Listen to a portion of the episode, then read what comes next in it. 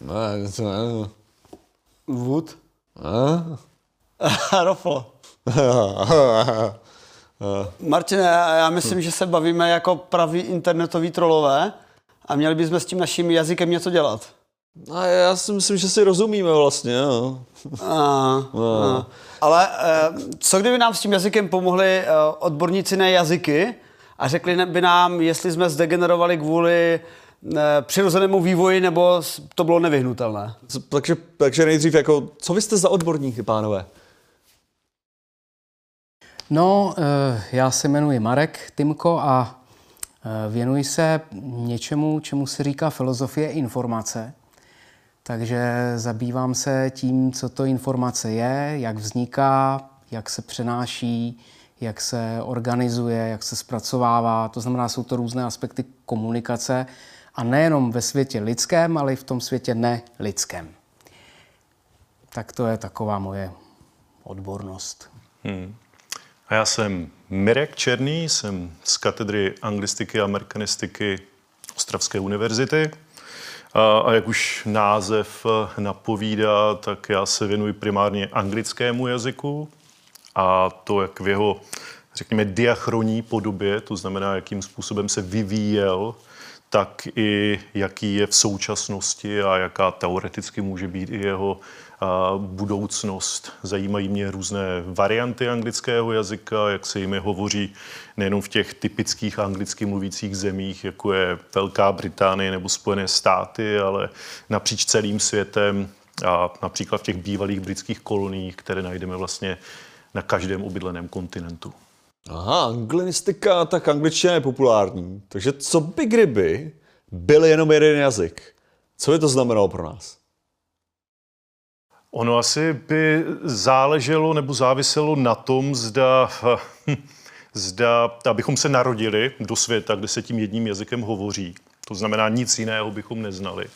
A, takže tuhle situaci bychom asi přijali, jako akceptovali jako, a jako, jako danou a neměli bychom s tím nějaký a, zásadní problém. Něco jiného by bylo, kdyby a, jednoduše během našeho života ty jazyky, kterými se v současnosti hovoří a je jich strašná spousta, aktuálně se na světě hovoří nějakými sedmi tisíci jazyky, tak eh, kdyby všechny až na jeden poslední jazyk vymřeli a jedno, jestli to by to byla angličtina nebo nějaký jiný jazyk, ruština nebo třeba čínština, anebo nějaký malý jazyk z Amazonie, tak tam pochopitelně bychom eh, asi a vnímali a, tu ztrátu, která vlastně ten zánik jazyka doprovází, protože pochopitelně s jedním, s každým jedním jazykem vlastně, který vymizí, tak se tak mizí celá řada věcí kulturních, které s tím úzce, úzce souvisejí.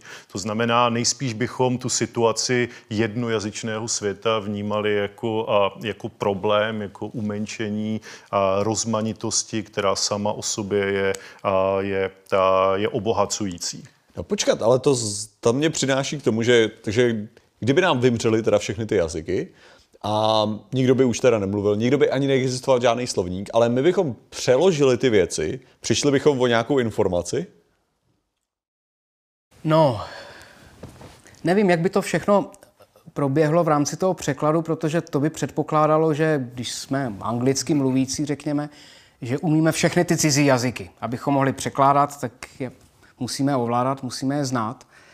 Ale my teď možná redukujeme ten jazyk na něco, co používáme běžně v komunikaci, ať už v podobě verbálního jazyka, eh, nebo v podobě nějakého psaného jazyka, kdybychom to chtěli zapisovat do nějakých knížek nebo na nějaký typ dokumentu.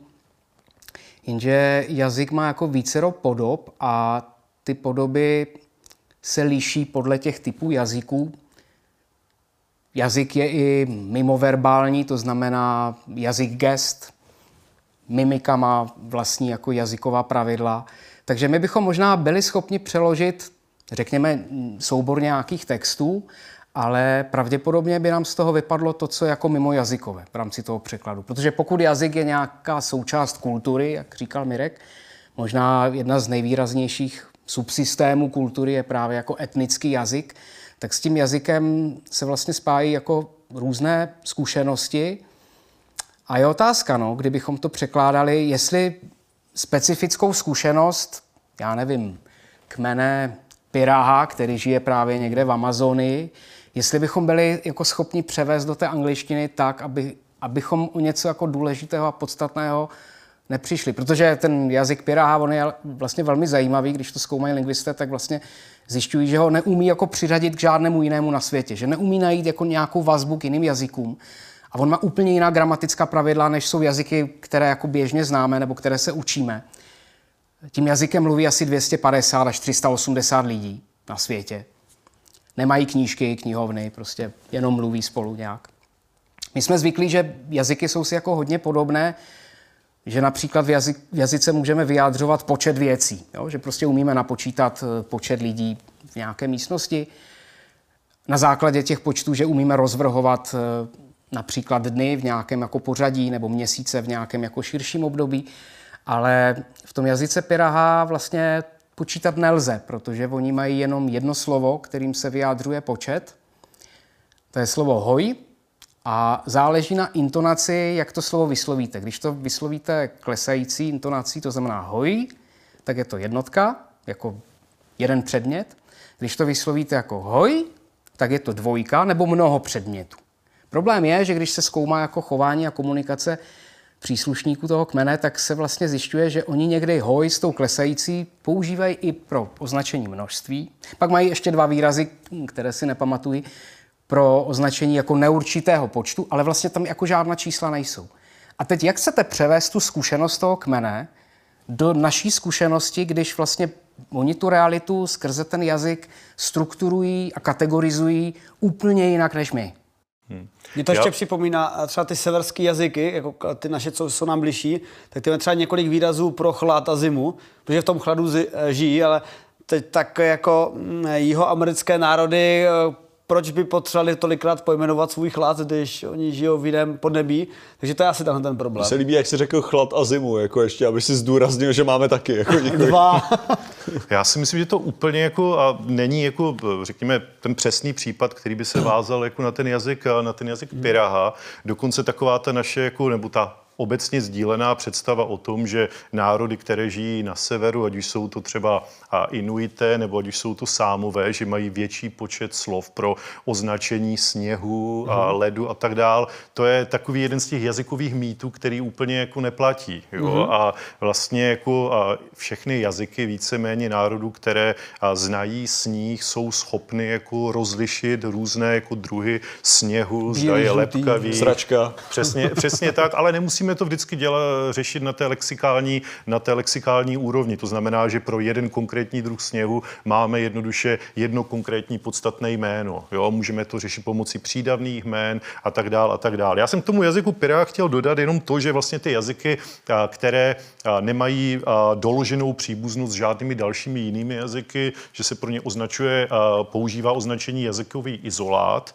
Jazyk Piraha není jediný a jejich, jejich vícero, ale je to jeden z těch opravdu jako nejzajímavějších. Je dostatečně popsán díky jednomu lingvistovi, který začínal jako misionářský lingvista, protože misionáři velmi často jako byli první, kteří měli možnost zkoumat nějaký zatím nezdokumentovaný vědu, nezdokumentovaný jazyk.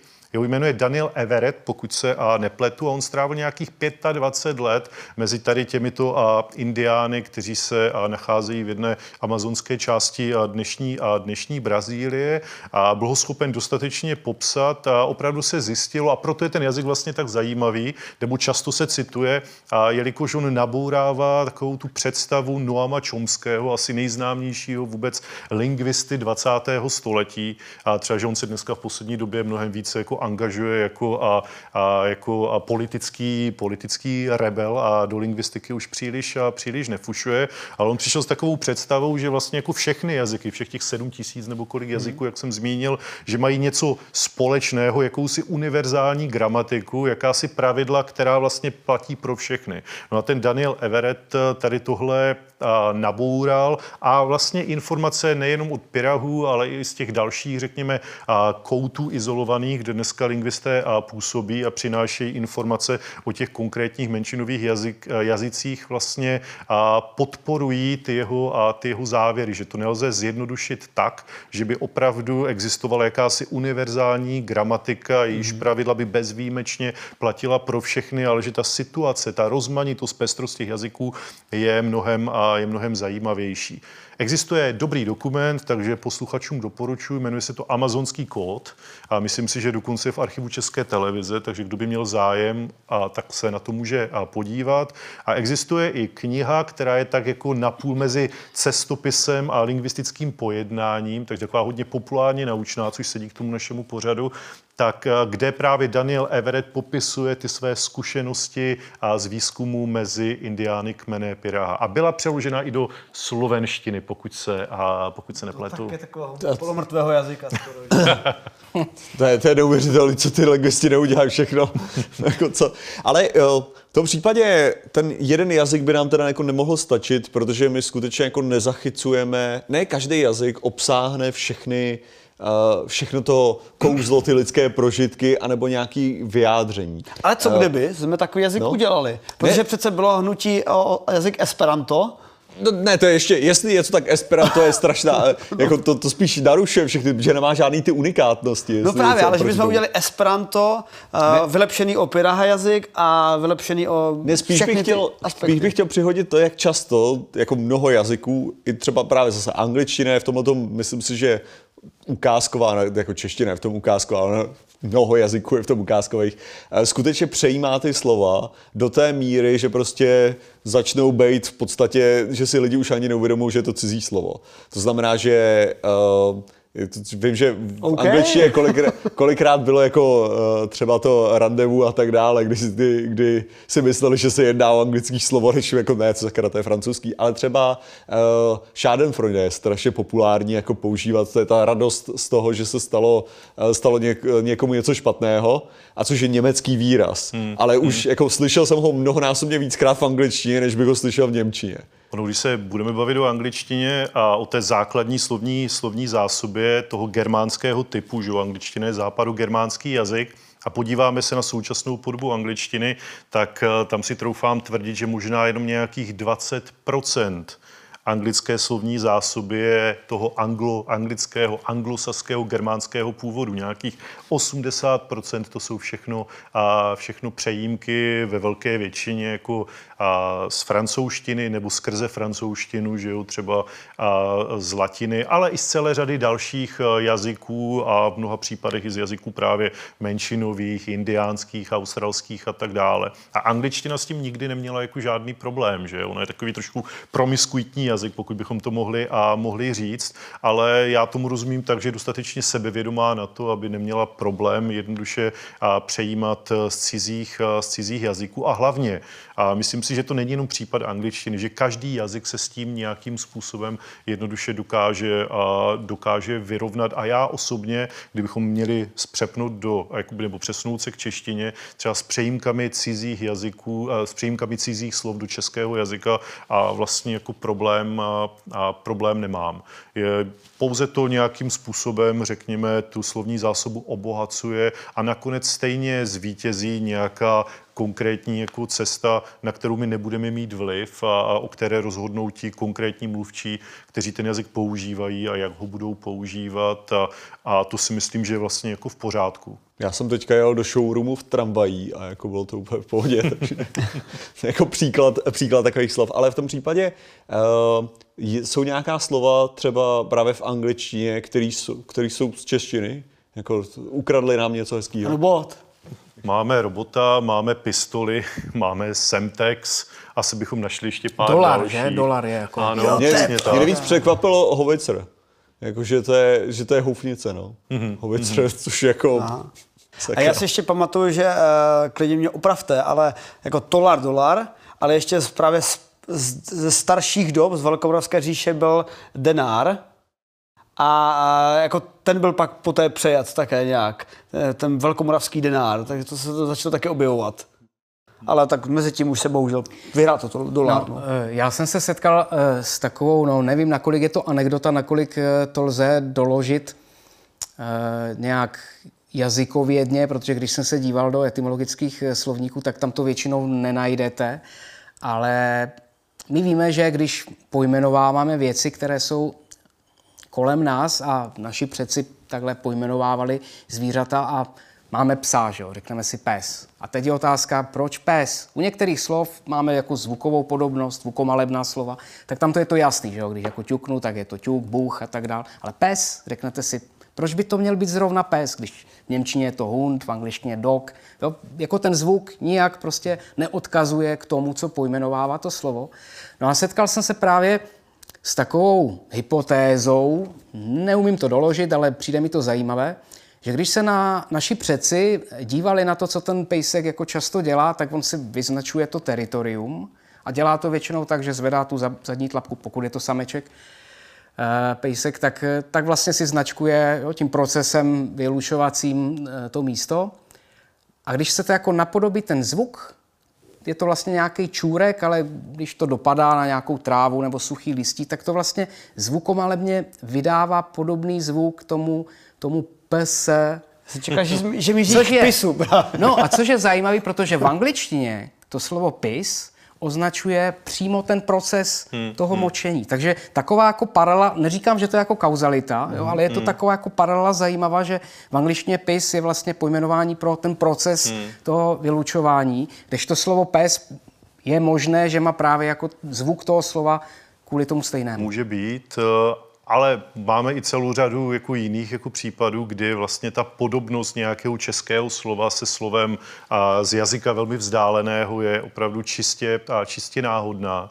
A je pravda, že ta ta představa, že eh, řekněme jazyk vznikl jako jakási nejdříve nápodoba zvuků, zvuků přírody, že nějaké, řekněme, argumenty pro to existují, přece jenom celá ta kategorie těch onomatopoických vlastně slov, citoslovcí se k tomu jako váže. Na druhou stranu ale vidíme, že vlastně počet těch eh, onomatopojí je celkem, eh, je celkem nízký a že naprostá většina slov vznikla takzvaně jako arbitrárně, že ten vztah vlastně mezi tím slovem a tím, řekněme, předmětem, který je pojmenováván, je náhodný a že vlastně tady funguje jakási nějaká konvence a společenská, že jednoduše to jazykové společenství se zhodlo na tom, že tu konkrétní věc bude pojmenovávat nějakým způsobem a tak tomu je a proto v těch různých jazycích jsou různá slova pro ty též věci.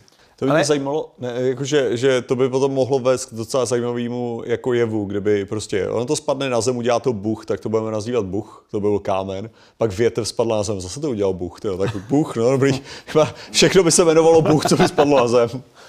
No, ještě na, tomu, se vlastně, uh, tomu se vlastně váží, že jo, taková jako uh, tendence v jazyku, že jo, mezi tím jako abstraktním a konkrétním pojmenováním, že my vlastně na jednu stranu v rámci jazykové ekonomie tíhneme k tomu a mít pro mít jakési zastřešující výrazy pro rozličné objekty, to znamená, já nevím, tenhle, tohle bych pojmenoval jako stůl, že jo, a ale můžeme se podívat a určitě tady najdeme ještě nějaký jiný stůl, který vypadá ale vlastně úplně, úplně jinak. Jo. Takže a tohle je důležité, protože jinak, kdybychom měli samostatná slova pro každý jeden konkrétní, konkrétní předmět, tak se dostaneme pochopitelně jako v tom počtu toho výraziva a někam opravdu do vysokých čísel, což by jednak byl problém s nějakou jazykovou ekonomii, ekonomií. To znamená, že jsme schopni se vyjádřit ideálně v nějakém dobrém čase a, pře- a přenést tu informaci a zároveň by to bylo mnohem samozřejmě náročnější pro paměť, jo? pro kapacitu vlastně člověka něco si pamatovat. No. Ale pokud bychom se dostali zpátky k tomu, eh, co by mělo skutečně jako výhody, nevýhody mít ten jeden jazyk, tak představme si scénář, teda všichni, zítra se všichni probudíme a mluvíme jedním jazykem. Jo, sice máme hromady různých textů a všechno v těch různých jazycích klidně, ale prostě našli jsme ten, našli jsme, máme ten jeden jazyk tímhle tím způsobem. Co by to pro nás mohlo znamenat? Jaký by to mohlo mít teda potenciální výhody? Jaký by to mělo být nevýhody? Co by takováhle věc mohla způsobit? Možná ještě naivní představa, že protože se najednou všichni dohodneme, tak nebudou existovat problémy a nebudou války a taková ta optimistická představa, ale Typl bych, že války jenom kvůli jazyku asi nejsou. Já se s tebou dohodnu v několika jazycích a věř mi, ale že by to tak nefungovalo. No, bylo by to hezky, kdybychom díky jednotnému jazyku neměli žádné spory a problémy, ale jako jazyk je vlastně nástroj, který ty spory umožňuje. Takže to, že budeme mluvit stejným Co to jazykem, vůbec neznamená, že budeme jako spolu souhlasit. Ono, ten příklad, ta situace hypotetická, co by se stalo, kdybychom se probudili, ono by asi hodně záleželo, jestli bychom si pamatovali na ten jazyk, který jsme No právě ten by ovládali. byl kompletně Ne. pryč. Kompletně Jo? pryč. Je to vlastně těžko představitelná situace, protože jazyk je nějakým odrazem jako sociální evoluce, to znamená naší zkušenosti se světem a vlastně se sociálním prostředím. A proto ty jazyky mají jinou podobu, protože odráží do jisté míry jako jiné typy prostředí. Pokud bychom žili všichni na, já nevím, v Opavě a probudili by se se znalostí, probudili bychom se se znalostí jednoho jediného jazyka, tak by to asi problém nebyl, protože máme zkušenost se stejným světem. Ale pokud bychom se takhle probudili celoplanetárně, tak mám jako pochybnosti, jako mluvili bychom asi o nějakých jako základních věcech, bychom se jako domluvili. Ale nejsem přesvědčený, že bychom si jako rozuměli, rozuměli úplně. To je vlastně jako problém. My i mluvíme stejným jazykem a nerozumíme si úplně. To znamená, jako my si nemusíme brát jako hypotetický příklad, že jednoho dne budeme všichni mluvit anglicky. My tady mluvíme česky, lépe, hůře, prostě každý v rámci jazykových kompetencí, ale to přece neznamená, že víme, co ten druhý myslel, když řekl zrovna tohle. Že to víme přesně.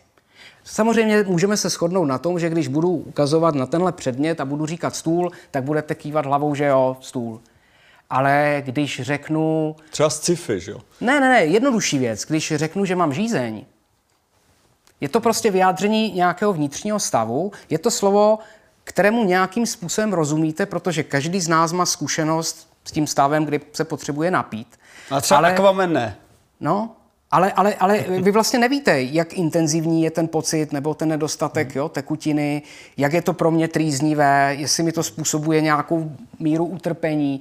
Tohle už vlastně jako zprostředkovat, zprostředkovat mo- moc nejde. Jako můžu to popisovat, můžu přidávat další a další slova k tomu pojmenování žízeň, ale, ale vlastně to rozumění nikdy se nemusí jako prolnout, Což je problém, na který narazilo vícero filozofů. Takový slavný příklad, nebo slavná taková úvaha mm, je u Ludviga Wittgensteina v tom jeho pozdním období, kdy on si vlastně uvědomil, že každý, i když mluvíme jakoby stejným etnickým jazykem, tak vlastně disponujeme nějakým vlastním privátním jazykem. A ten privátní jazyk, i když by byl český, anglický, prostě v rámci mateřského jazyka, tak je jako nezdělitelný jako verbálním způsobem. Když si teď jako povídáme, tak asi vidíte, že tady gestikuluji. To znamená, já předávám informaci, nějaké sdělení. Nejenom v podobě těch artikulovaných zvuků, které nějak segmentují a vytvářím nějakou smysluplnou strukturu, v lepším případě, ale, ale já vlastně předávám nějaké sdělení i v podobě těch mimojazykových prostředků, paralingválních, to znamená, je to nějaké tempo řeči, melodie. To znamená, když máme nějakou izolovanou, izolovanou větu, já nevím, větu jsi dobrý. Tak jako my rozumíme konvenčně obsahu té věty, ale vlastně nemusíme vědět, jaký je její pravý význam. Protože když nám chybí ten kontext a v mluvené řeči to je, řekněme, intonace, tak ta věta může mít jako víc významu. Řekneme, jsi Když jsi- dobrý. Když jsi třeba, když jsi třeba eh, člověk, co jako jiné lidi a řekneš si dobrý, tak to no. znamená jako něco jiného, než když někoho vemte pochválíš. si, vemte si, kolikrát jste si s někým nedorozuměli, když jste si psali uh, SMSky nebo mail. Že? Ale typické manželské problémy. To, o čem hovořil uh, Marek, vlastně uh, je naprostá pravda, ale díky tomu, kdyby tady tenhle problém uh, se odehrál v rámci komunikace tváří v tvář, tak se dá právě jako vyřešit a tomu k tomu porozumění dojít právě díky těm prostředkům dalším, a které se v té komunikaci používají. Ale, Ale- někdy a v tom psaném textu je to mnohem obtížnější, tak si pak potřebujeme dovysvětlit to třeba a omluvit se jeden druhému, že jsme toho druhého urazili, i když jsme třeba nechtěli. To ano, ale teďka tady ještě, ještě to má jednu vrstvu teda v tom případě, protože to, co Marek řekl, to je jako mám žízeň, jo, tak jako já v tuhle tu chvíli, jak mám interpretovat ještě to, znamená to sakra dej mi napít, nebo znamená to jako jenom oznamuju můj stav, mm, jako takhle to je. A teďka si najednou říkám, jestli tam má vodu, tyjo, jestli bych mu měl teda nějakým způsobem se postarat, jestli na mě nebude, pak mě tady bude pomlouvat, že jsem mu nedal napít, nebo tak, takže ta komunikace nekončí jenom tou intonací a tak, Ano, zároveň je to ještě o určitě, všech těch určitě. vrstvách té komunikace dál. To je- Protože my svět nejenom popisujeme tím, že používáme slova, ale jo, to je jako asi pěkný příklad. Pěkný příklad jsem vymyslel, protože říct jako mám žízeň nemusí být jenom jako konstatování nějakého stavu, ale může to být právě výzva k tomu, aby mi někdo z vás jako dolil, dolil tu vodu. Jo? Nebo může to být... Dělej, sakra. Takže, takže ten jazyk jako v různých kontextech vlastně může znamenat, a zase je to konvence, to znamená, my rozumíme nejenom těm slovům, my rozumíme i těm situacím, které můžou být podpořené gesty, intonací, protože, a to zase často možná zapomínáme, nebo většinou si to neuvědomujeme, my když komunikujeme verbálně, tak kromě té semantiky, to znamená obsahu těch slov, my vlastně předáváme i nějaké jako emocionální sdělení. A to emocionální sdělení přenášíme právě prostřednictvím těch mimojazykových a paralingvistických e, způsobů nebo fenoménů. To znamená, já můžu říct nějakou formulaci, které vy rozumíte, ale ta emoce, kterou u toho prožívám, může být paradoxní. Klasická situace, domluvíte se s partnerkou, partnerem, manželem, manželkou, že jdete v pátek do divadla, vy na to zapomenete, přijdete domů, vidíte, partnerka, partner už se oblíká do gala, ona teď vidí vaše překvapení, pak si uvědomíte, a vždy dneska je to divadlo. A ona se zeptá, no tak jsme domluvení, tak to víš, ne, těšíš se. A vy řeknete, jo. Vy vlastně potvrdíte to, co se ptá, těšíš se, jo.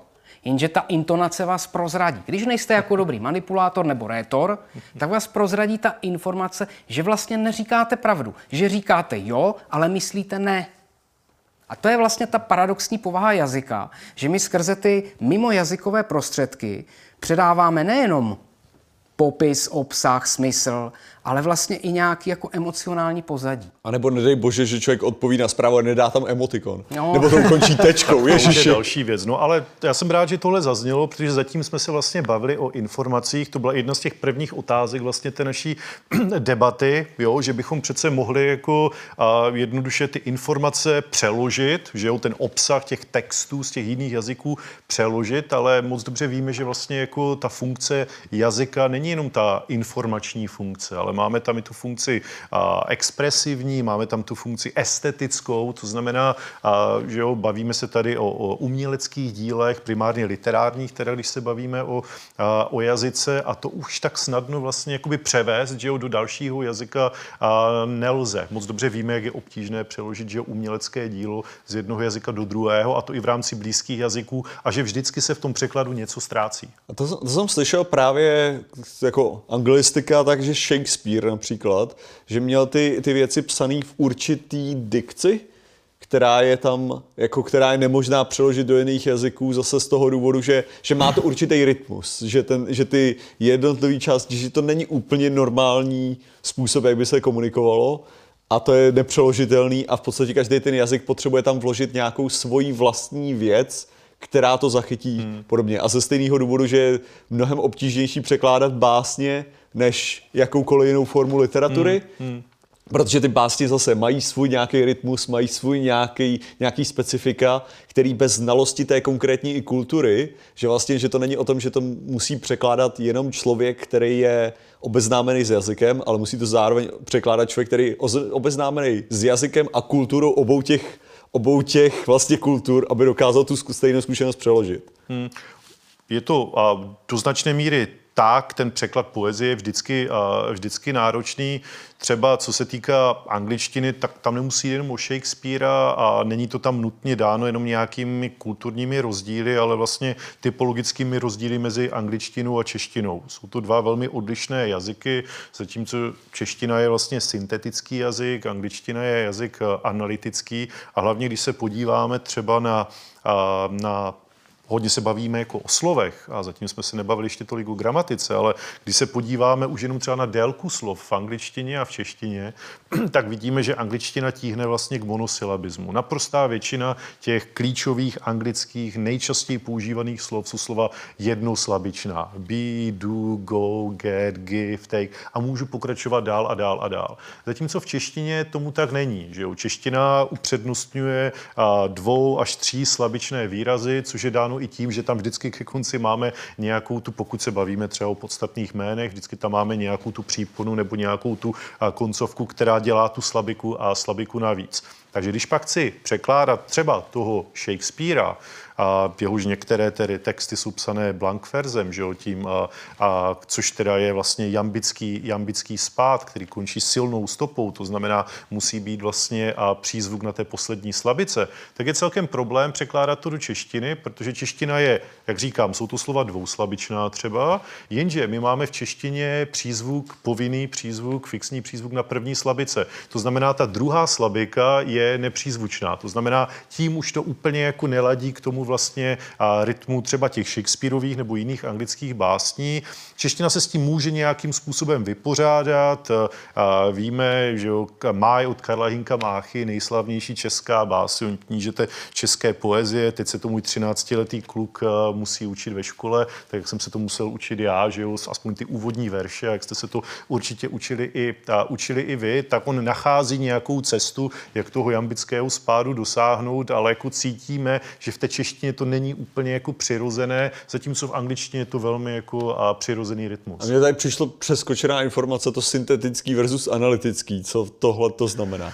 Uh, syntetický uh, jazyk je uh, uh, jak říkám, čeština jako je příklad toho, toho syntetického jazyka, to znamená, ten lexikální tvar vlastně v sobě syntetizuje více jak lexikální, tak i gramatickou informaci, to znamená i pomocí jednoho slova vlastně a i díky jedné, jedné koncovce my jsme schopni vyjádřit celou řadu informací. To znamená, když řeknu šli, dokonce i to napíšu, ať tam to Y je výrazné, tak já vlastně podle toho tvaru slova vím, že jde o a, ženský rod, vím, že jde o množné číslo, vím, že jde o, a vím, že jde o minulý, a, že jde o minulý čas.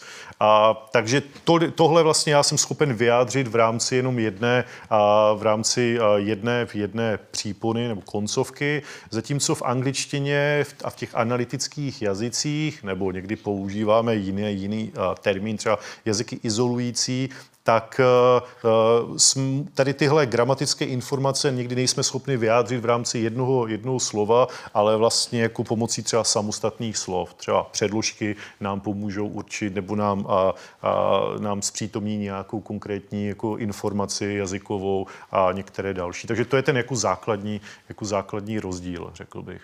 A když, jsme, když tady řešíme anglický jazyk, protože kdyby na celé planetě se mluvilo jedním jazykem a eh, naivně bychom třeba mohli říct, že jazykem internetu je angličtina, Nicméně, když se to tak zprůměruje, eh, jaká část lidstva mluví anglicky, jaká část nemluví, jaká mluví, tak nakonec vyhraje čínstina a indické jazyky. Ale eh, skoro bych řekl, eh, mě vždycky zajímala otázka, jako člověka, který se zabývá vědou a setkává se s anglickými texty, tak když přišlo národní obrození, to nám to ty jazyky, to nám tu slovní zásobu poněkud obarvilo a takové ty mezinárodně používané věci jako chemické prvky, měsíce a všechno to obarvilo uh, kudrlinkami. Jak, jak vy se díváte jako jazykověci právě třeba na národní obrození? Mě přitížilo při práci, protože nemám nitrogen, mám dusík, ale zase chápu, jak na to přišli, ale třeba bych preferoval, kdybych si nemusel pamatovat měsíce jako leden, únor, ale šel bych po januáru a februáru. Tak vidíme, jak vlastně i různé slovanské jazyky, které v podobnou dobu procházely nějakým, nějakým obrozením, se k tomu, se k tomu stavěly.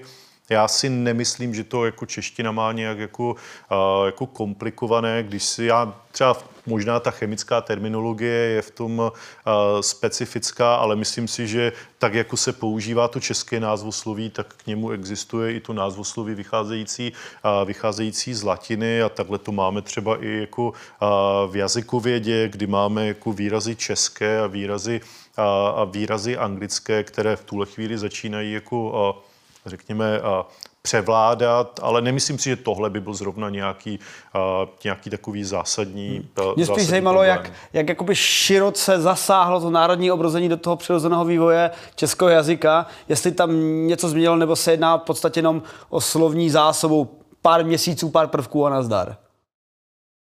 Nevím, Marku? Taky nevím na to takhle konkrétně odpovědět, ale, ale ono to souvisí s tím jedním jazykem.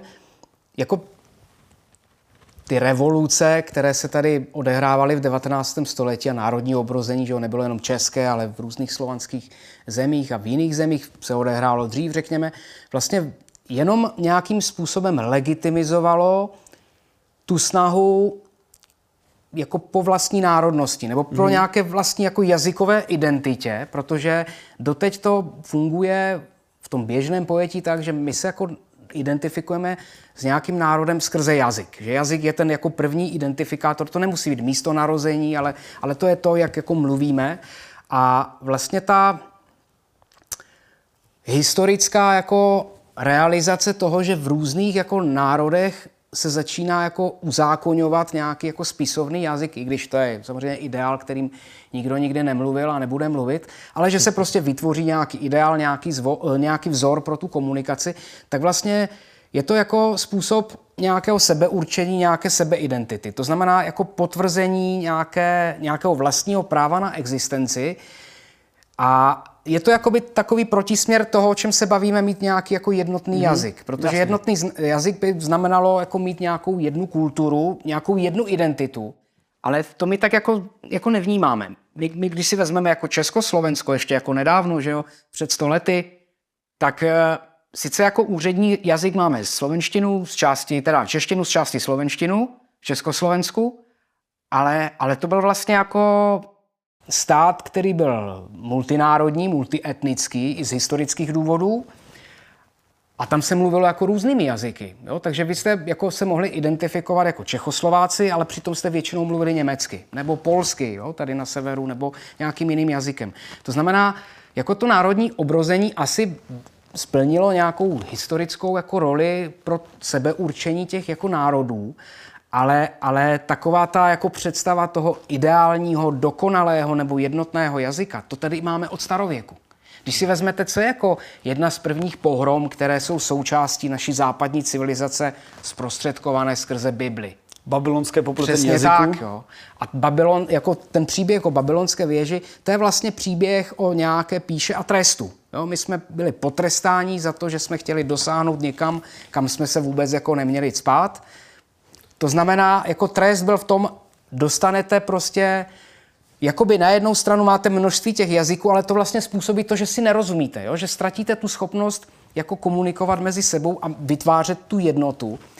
Ale, ale ono tohle je od starověku. Když si vezmete jako starověkou kabalu, jako mystickou interpretaci, jako Tóru, eh, Tóry, tak eh, tam nejde o to jako pochopit jenom význam těch biblických příběhů a obrazů a, nebo náboženský význam. Ono to má jako mystický význam, to znamená, vy když budete schopni adekvátně interpretovat tu Tóru, tak vlastně dojdete k jazyku, prostřednictvím kterého Bůh stvořil svět. To znamená, ten jazyk to už není jenom jako komunikace a poznání, ale tady se vlastně na začátku v kolébce naší civilizace ukazuje, že jazyk je vlastně nějakým mocenským prvkem. Že kdy, když ovládáte jazyk, tak ovládáte tu skutečnost. Když si vezmete přírodní národy, tak tam vlastně v rámci nějakých animistických náboženství funguje magie slova. To znamená, přírodu vnímáme živou, neživou jako oduševnělou a když máme tu schopnost nějaké formule, jako zaklínací nebo zaříkávající nebo jako čarodějné, tak jsem přesvědčený o tom, že jenom ta síla slova tu realitu změní. My to samozřejmě dneska vnímáme jako, jako naivní, no? že jako slovo takhle nefunguje. Ale když si vezmeme, jak se vyvíjí naše západní civilizace, co je jako technika, než jenom, jenom nějaká realizace vědeckého jazyka. My vlastně skrze vědecké myšlení a vědecký jazyk tu realitu nejenom odrážíme a poznáváme, ale my ji vytváříme, my ji měníme. To znamená, když řekneme jednotný jazyk, tak vlastně v pozadí té naší civilizace tady máme jako schopnost skrze jazyk jakoby ovládnout tu skutečnost a nemusí to být samozřejmě v tom náboženském kontextu, ale skrze jako vědu. Jo? Když si vezmeme 17. století, to je myšlenka Mathesis universalis, to znamená vytvořit nějakou metodologii, nějaká pravidla, nějakou gramatiku jednotného jazyka a ukazovalo se učencům v 17. století po vzoru samozřejmě západního myšlení, západních tradic řeckých, že takovým racionálním jazykem by mohla být matematika. Když si vezmete dneska informatiku, to jsou jenom praktické dopady nebo realizace té myšlenky, že matematika může být tím univerzálním jazykem. Protože zatímco hrnky, stoly a žízeň řeknete v každém jazyce jinak, tak Pythagorova věta platí jako ve všech kulturách, respektive oni oni nemusí vědět, jo? vysloví ji jinak. ale jako podstata toho vztahu, který zapíšeme matematickou rovnicí, je stejná. Takže vznikla tady taková jako představa, že když budeme mít tenhle univerzální jazyk, řekněme matematický, tak budeme tu realitu schopni jako vytvářet sami.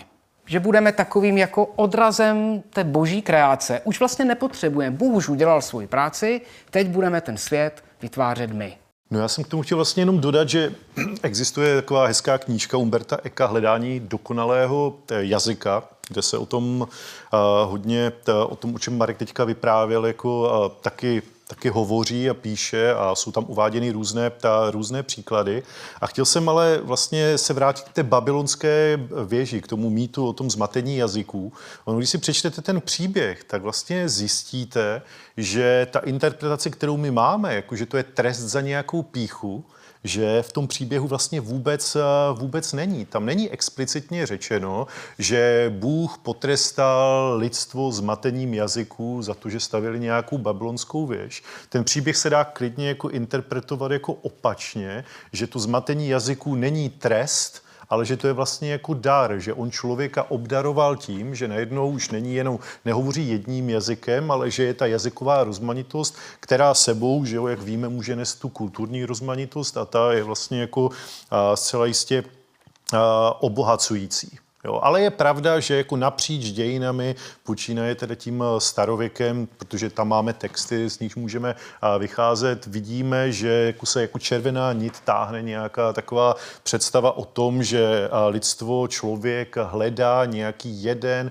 konkrétní, dokonalý jazyk a, a nejdříve jako se hledá mezi těmi jazyky, které tedy jako a jsou běžně dostupné a které hledají se ty jazyky, které jsou nejarcheičtější, mají nejstarší písemné památky a tím pádem by teoreticky mohly být nejblíž tomu původnímu jazyku před Babylonem, tomu jazyku, který Bůh dal tedy Adamovi.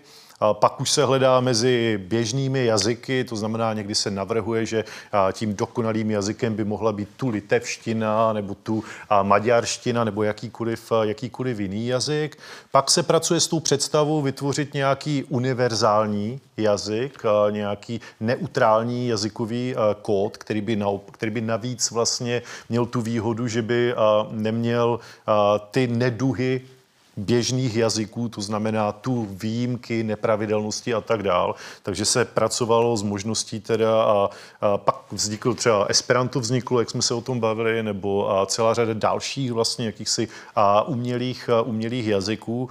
Tam se ale ukázalo, jako, že to úplně nemůže fungovat, protože v okamžiku, kdyby se ustanovil jeden takový jazyk, tak si myslím, že velmi rychle by se začal chovat tak jako všechny ostatní jazyky a to znamená, že by začal podléhat vývoj. Začal by se měnit v čase a začal by se vyvíjet a měnit v těch různých částech světa, kdyby byl vystaven prostě různým kulturním, společenským a, a i zeměpisným reálím. Což se ukázalo vlastně i to Esperanto najednou začalo vypadat trošku jinak, fungovat a vyvíjet se trošku jinak v Brazílii a, a v Malajzii. No a pak se tedy dospělo k tomu jazyku vědy a k matematice. A, ale nakonec já sám za sebe jsem samozřejmě rád, že máme jazykovou pestrost a, a doufám, že se zítra neprobudím do toho světa jednojazyčného a určitě není a a určitě ne, nemůžeme počítat s tím, že jeden jazyk pro všechny a, zabrání konfliktům a mm. válkám a nedorozuměním, jak občas a, někdo, a, někdo naznačuje. Ostatně, když si vememe a, války, občanskou válku ve Spojených státech amerických, to byla válka mezi mluvčími anglického jazyka. Jedno, jestli jste byli severan nebo jižan, hovořili jste stejným jazykem. A to stejné může platit i u těch přírodních národů. A podívejte se mezi Jamomami a do Amazonie nebo Danie a na Papu Novou Gvineu. Tam jsou běžné mezikmenové nebo vnitrokmenové války a spory mezi mluvčími stejného jazyka. To znamená, to, je... to, není, a to není ta správná cesta. To mi přijde zvláštní, já se totiž se všema s Čechama shodnu na všem absolutně. jako, no, a zároveň... Co na to Moraváci? Já, já právě, no to bylo, já jsem chtěl argumentovat i to, že, že jako zjevně vidíme, že prostě i jazyk, jazyk je zároveň se vyvíjí a prostě mění. Já bych se chtěl, teda, že nechtěl by se teda probudit do toho zítřejšího dne, kde Bůh nás potrestá tím, že nám dá jednotný jazyk. Jako, Nechtěl. Teda ta, ta jiná ta varianta, antibabylon, tak babylonská jáma se to bude jmenovat. No, Ještě by mohla být jiná forma jako špatného probuzení a to by byla forma, kdyby se každý probudil a ovládal by úplně jiný jazyk. To znamená opačná situace. Každý by měl vlastní. Teď je A to je- To je zase ten, možná ten privátní náš vlastní jazyk a možná to je to, co žijeme v A současné pak chvíli. ještě jiný šílený scénář, který je taky vlastně celkem jako reálný pro některé mluvčí na této planetě. Když jsem říkal, že jazyky a vymírají, nebo neříkal, naznačoval jsem to jako nepřímo a to není vyloženě téma pro třeba tu naší dnešní diskuzi, tak jsou i situace, kdy a, se můžete stát posledním mluvčím svého jazyka. Představte si, že na světě se hovoří spousty, spousty jazyků, ale tím vaším jazykem už nehovoří nikdo jiný. Vy jste jediný, poslední, který hovoří tím konkrétním, konkrétním jazykem a nemáte nikoho dalšího, který by byl rodilý mluvčí a s kterým byste se mohli s kterým byste si mohli pohovořit ve své mateřštině. Představte si, že by to byla čeština, že byste byli poslední mluvčí českého jazyka a nikdo jiný na planetě by česky nemluvil. Tolik Jako- krásných, sprostých slov. Jako, jako člověk, ne hlavně, ale jako, jako lidé, oba dva jsme žili nějakou dobu v zahraničí, tak známe to, že když člověk mluví česky a myslí si, že nikdo jiný nehovoří česky, Vždycky tak tam se velice je. rychle najde někdo. A já jsem vsadil, že to je přesně, co by se mně stalo. Poslední mluvčí češtiny, šel bych po ulici, to je dement, to je, nesnáším ho, tohle to taky vypadá strašně. A najednou by všichni uměli česky během chvilky.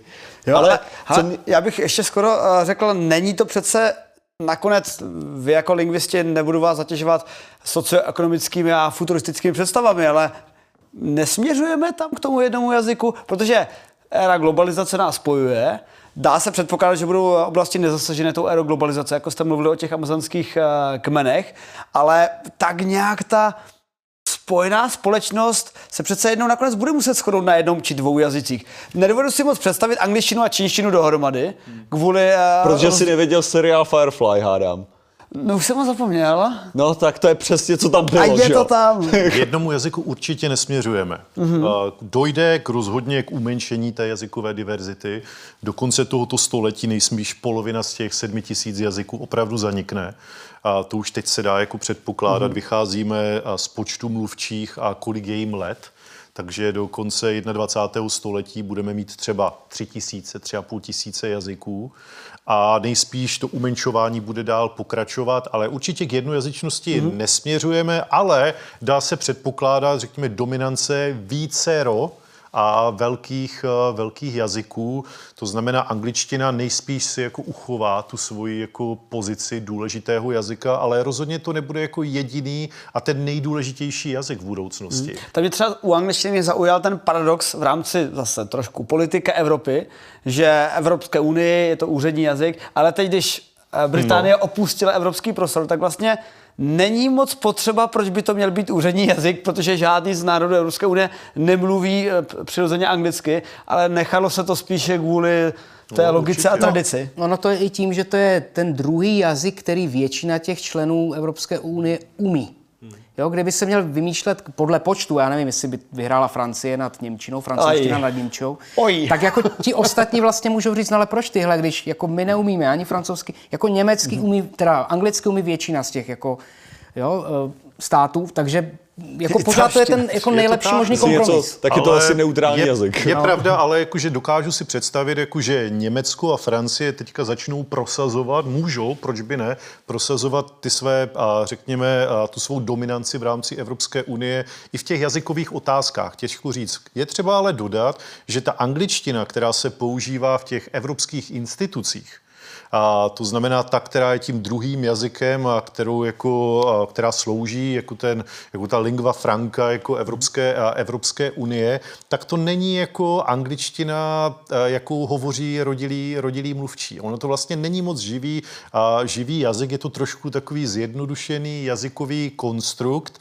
a tady je vlastně to jedna z těch věcí, které z angličtiny do budoucna by mohly udělat jazyk, který vlastně ztratí tu svoji dominanci jako současnou, protože ta, vidíme celou řadu vlastně jako změn, které se v angličtině jako odehrávají, ať už se to týká počtu rodilých mluvčích a ať už se to týká třeba nárůstu těch nových variant anglického jazyka, kterými se hovoří jako a po světě a jejich počet uživatelů a počet uživatelů jako narůstá. Dokonce existují teorie, že někdy v budoucnu by se mohla angličtina vlastně jako rozpadnout do, protože ty jednotlivé varianty, řeknu nigerijská angličtina a singapurská angličtina, se jako začínají celkem vzdalovat zásadně jedna od druhé a nějaká vzájem, nějaké vzájemné porozumění je tam čím dál horší a horší. Takže a z těch, řekněme, variant nebo dialektů v uvozovkách, chcete-li, by se do budoucna třeba mohly jako vytvořit samostatné jazyky. Ale hmm. to z části se váže k tomu, abych to vrátil tedy kruhem, o čem jste hovořil,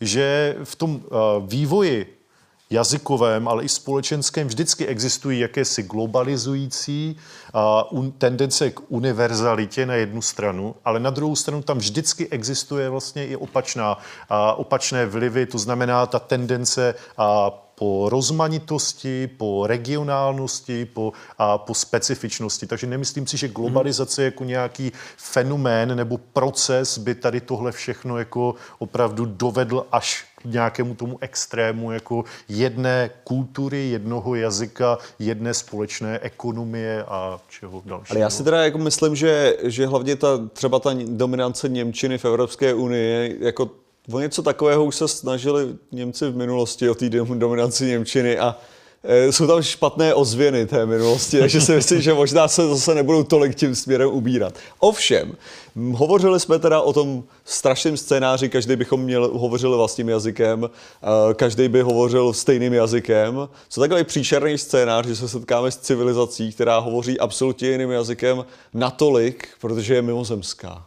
Jako co kdybychom se setkali s něčím takovým? Co by to mohlo znamenat pro nás? Zítra prostě přiletí mimozemštěni no. a všema svýma šesti chapadlama nás pozdraví. Ono to je taková jako lákavá představa, Aha. že si to, pře, si to jako nějak předjímat a co bychom dělali, jak bychom tak reagovali. Matematika má být univerzální jazyk. Ne? No, eh, ono záleží, jestli by přiletěla sama ta civilizace, nebo by jenom dopadla na, něčím, na něčem, co by prostě letělo. Okay, tak já to, já to specifikuju, protože je pravda, tohle je velký problém, když člověk řekne eh, třeba, jaký je váš zombie plán, že jo, nemáte, nemáte vymyšlený, proto člověk musí vždycky specifikovat přesně, jaký jsou ty zombíci, jak se chovají a tak. Takže dobře, Přiletěli, přiletěli mimozemšťani, je to plánovaná návštěva, přiletěli na šesti místech různých na světě, takže se rozdělili do kontinentů. Z nějakého důvodu si vybrali naše rozdělení kontinentů. Vynechali Spojené státy, ale, ale šli, šli do toho, šli na Antarktidu. To je to, takže těchto těch všech z kontinentů si vybrali, z Severní Ameriku vynechali. Prostě to si řekli, že to je nuda. Dobře, přistáli takhle. Zrovna náhodou vybrali si srdce Evropy, takže přistáli prostě v České republice. Prezident si vybere vás dva. Řekneme. Je to, je to tak, takže zrovna my máme jeden tenhle ten. A ty mimozemšťani mají pusy, evidentně komunikují tím, že vydávají nějaké zvuky. Jo, hmm. mají něco hmm. takového aspoň. Uh, psaná forma jazyka neexistuje, protože mají pachy ještě nějaký, kterýma to dělají, takže abych to vám hmm. zkomplikoval takhle. A, Ty píšeš nový sci-fi. A jsou, a jsou, docela vypadají v pohodě. Jako, jo, těžko jo. říct, samozřejmě člověk nepozná, jako o co jde, ale vypadá, že jsou docela v klidu, že ten, že ten úmysl není agresivní. Hmm.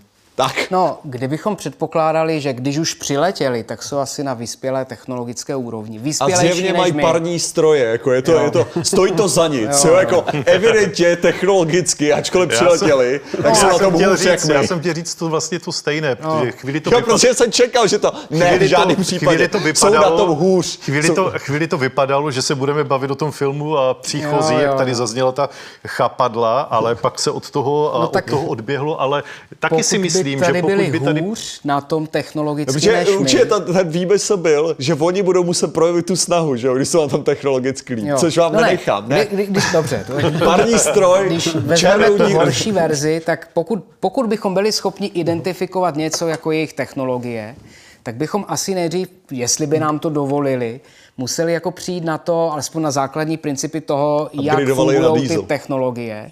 Jestli byly jako vytvořené na základě podobných fyzikálních zákon, zákon, zákonitostí, jako jsou ty naše. A pokud jo, tak bychom předpokládali, že ten jejich svět bude podobný našemu. Jo, že tam platí nějaké podobné fyzikální zákony jako v tom našem. Protože pokud se to liší, tak je možné, že se vůbec nedomluvíme. Jo, že se vůbec nebudeme. My máme takovou představu, že přiletí mimozemštěně, my budeme taková ta delegace, jako vítáme vás. Ale my vlastně vůbec nevíme, jestli oni už tady nejsou. Co když tady jsou a my je nejsme schopni vnímat? Skrze to, že fungují na úplně jiné fyzikální podstatě, nebo mají takové technologie, že se nám neukazují z různých důvodů. Jo, takže my sice, my sice máme tu představu, kdy přijde ten den D, jo, ta velká návštěva a velká delegace a prezidenti, nebo nevím, ale my vlastně nevíme, jestli tady nejsou. Jenom jsou prostě tak odlišní, že nejsme schopni je vůbec jako smyslově vnímat. Pokud by to byl příklad, že nějaké technologie mají a ty technologie vznikaly v podobném světě jako v, tom, v tom našem, tak bychom předpokládali, že nějaké podobnosti v tom světě jsou a tím pádem mohli bychom vycházet z, před, z předpokladu, že mají nějaký komunikační nástroj. Teď je otázka, co by to bylo. Byla by to jako fonetická řeč, bylo by to organizované zvuky, tak bychom to zkoušeli. Jenže zvuky můžou být v různém spektru, my slyšíme v jistém omezeném, že jo? oni můžou vydávat zvuky, které neslyšíme. To znamená, ale museli, máme detektory, takže bychom ano, je mohli detekovat. Museli bychom to, to nastavit na co nejširší spektrum. A teď je otázka, jestli ty zvuky, které vydávají, budou tak úplně mimo naší schopnosti vnímat to jako pravidelnou strukturu, protože jazyk je nějaká pravidelnost, nějaká uspořádanost. Pokud ne, tak jako jsem skeptický. Jo? Možná bychom se jako nikdy s nimi nedomluvili. Když si vezmete, tak my tady sdílíme prostředí s jinými biologickými druhy, našimi nejbližšími jsou šimpanzi. Mm-hmm. Máme jakoby společný svět, fyzika funguje stejně pro nás jako pro šimpanzi. Jo, vyvíjeli, vyvíjeli jsme se jako hodně dlouho vlastně ve společném prostředí a máme jako strašně velký problém spolu jako komunikovat. Šimpanzi se sice naučí znakovou řeč pro neslyšící, asi 250 až 300 znaků a z toho si umí vytvořit ještě dalších 200 znaků sami, kombinací těch předchozích. Ale to je taková jako základní komunikace, zase, že ukazujeme na předměty nebo sdělujeme nějaký základní emocionální stavy, které jsou doprovázeny mimikou ale asi nemůžeme mluvit o nějakém uměleckém projevu, nebo nemůžeme mluvit o mluvení. Jo? Není tam jako ta schopnost té meta úrovně, že bychom jako řešili s primáty gramatiku znakové řeči. No jo, ale ty tady mluvíš o primátech a shodneme se, že primáti nejsou dostatečně pokročilí, aby měli kosmické lodě a, no. a nechtějí se s námi, řekněme, bavit. Parní stroj, chci říct, ne? A, pardon, parní kosmické lodě, ale když prostě někdo přetí, já bych si dovedl představit ten případ. Jsou to letí v lodích, které nejsou jejich, takže ty technice nerozumí, proč? A takže jsou to třeba utečenecká kolonie jo. nějaká a my se s těma chceme domluvit. Uh, takže, District 9, jo. No, no, no, taková menší, eh, menší eh, připomínka. A takže bych řekl, uh, jestli, protože s těma šimpanzama se nedomluvíš i kvůli jejich inteligenčnímu levelu. Hmm. Říká se, že hmm. kdyby se třeba bavil s neandertálcem, tak ten už na stejné intelektuální no. schopnosti jako my, kdyby prošel školou nebo podobné. Hmm, hmm. Ale ten mimozemský život by přece měl jenom vyšší a když už u nás přistáli, tak očekávám, no. že by byli připraveni. Jestli by měli roseckou desku, možná ne, ale asi by sledovali nějakou dobu naše vysílání. Jako my bychom asi museli zjistit, nakolik existují ty podobnosti v rámci neurofyziologie a v rámci nějaké jako živé zkušenosti se světem, protože to je to, co umožňuje vůbec komunikaci, jako lidskou hmm. nebo i jinou, biologickou. A nezačal bys tou matematikou, jakože to jsem chtěl jedna, říct. No jo, ale když myslím... jsou to ti trestanci, které tam posadí, oni o té lodi vůbec nemusí vědět, jak to funguje, oni vůbec nemusí vědět, kde jsou, oni vůbec nemusí vědět, že letí, že někde přiletěli. Existuje taková hezká anekdota, ilustrace, když James Cook připlával jako k Austrálii a teď tam pozoroval, znáte to asi, že jo? A teď se ptal jako domorodců, co to je za zvíře? Kenguru. Jo, kenguru. Takže s tomu začali říkat jako kengury, klokani, že jo, pak. Jenže on řekl, nevím. To znamená, když vy nemáte, a to, a to jsou jako lidé, že jo, jenom odinut. Hmm. Když tam není jako to setkání, že kdy já budu dělat tohle, jak ve sci-fi filmech, že jo, přijdou mimozemšťani, napíšu své jméno na tabulku a budu dělat takhle. Ale tohle my umíme interpretovat, protože máme nějakou zkušenost s naším tělem. My ale nevíme, jaký jazyk bychom vytvořili, kdyby to tělo bylo jiné. Ono se to tak jako nezdá, nebo si to často neuvědomujeme. Ale každý jazyk, lidský, etnický, vyjádřuje nějakou antropocentrickou pozici, nějakou zkušenost s tělem.